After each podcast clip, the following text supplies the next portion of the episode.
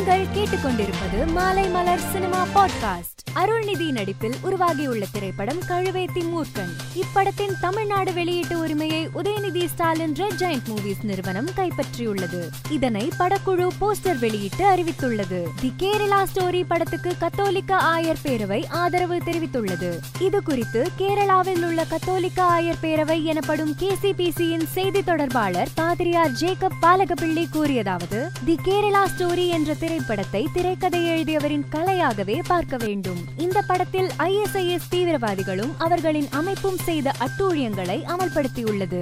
எனவே இதனை வகுப்புவாதத்தின் அடிப்படையில் மதிப்பிட முடியாது என்று கூறினார். கங்குவா படப்பிடிப்பிற்கு இடையே தனது மனைவி ஜோதிகா மற்றும் படக்குழுவினருடன் நடிகர் சூர்யா கொடைக்கானலின் இயற்கை அழகை கண்டு ரசித்தார். கொடைக்கானலுக்கு வரும்போதெல்லாம் இயற்கை அழகை கண்டு ரசிப்பது புதுவித அனுபவத்தை தருவதாகவும் எத்தனை முறை ரசித்தாலும் கண்களுக்கு சலிப்பை தராத இயற்கை காட்சிகள் இங்கு அதிகமாக உள்ளதாகவும் தெரிவித்தார்.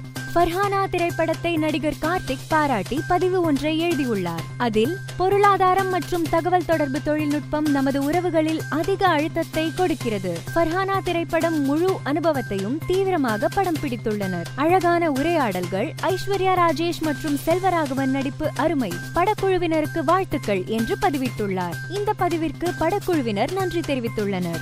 நடிகை பரிணீதி சோப்ரா ராகவ் சத்தா இருவருக்கும் திருமணம் உறுதி செய்யப்பட்டு அது தொடர்பான நிகழ்ச்சி ஏற்பாடுகள் நடந்து வருகின்றன. இந்த திருமணத்தில் கரண் ஜோஹர் சானியா மிர்சா ஆகியோர் உட்பட பல முன்னணி நட்சத்திரங்கள் கலந்து கொள்ள இருப்பதாக கூறப்படுகிறது. நீண்ட நாள் காதலர்கள் திருமணத்தில் இணைவதை அடுத்து பாலிவுட் பிரபலங்கள் வாழ்த்து மழை பொழிந்து வருகிறார்கள்.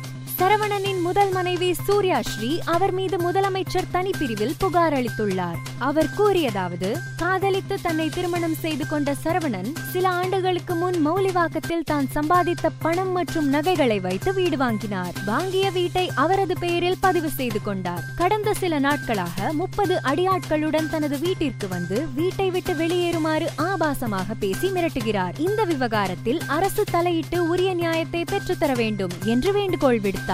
மேலும் செய்திகளை தெரிந்து கொள்ள மாலைமலர் டாட் காமை பாருங்கள்.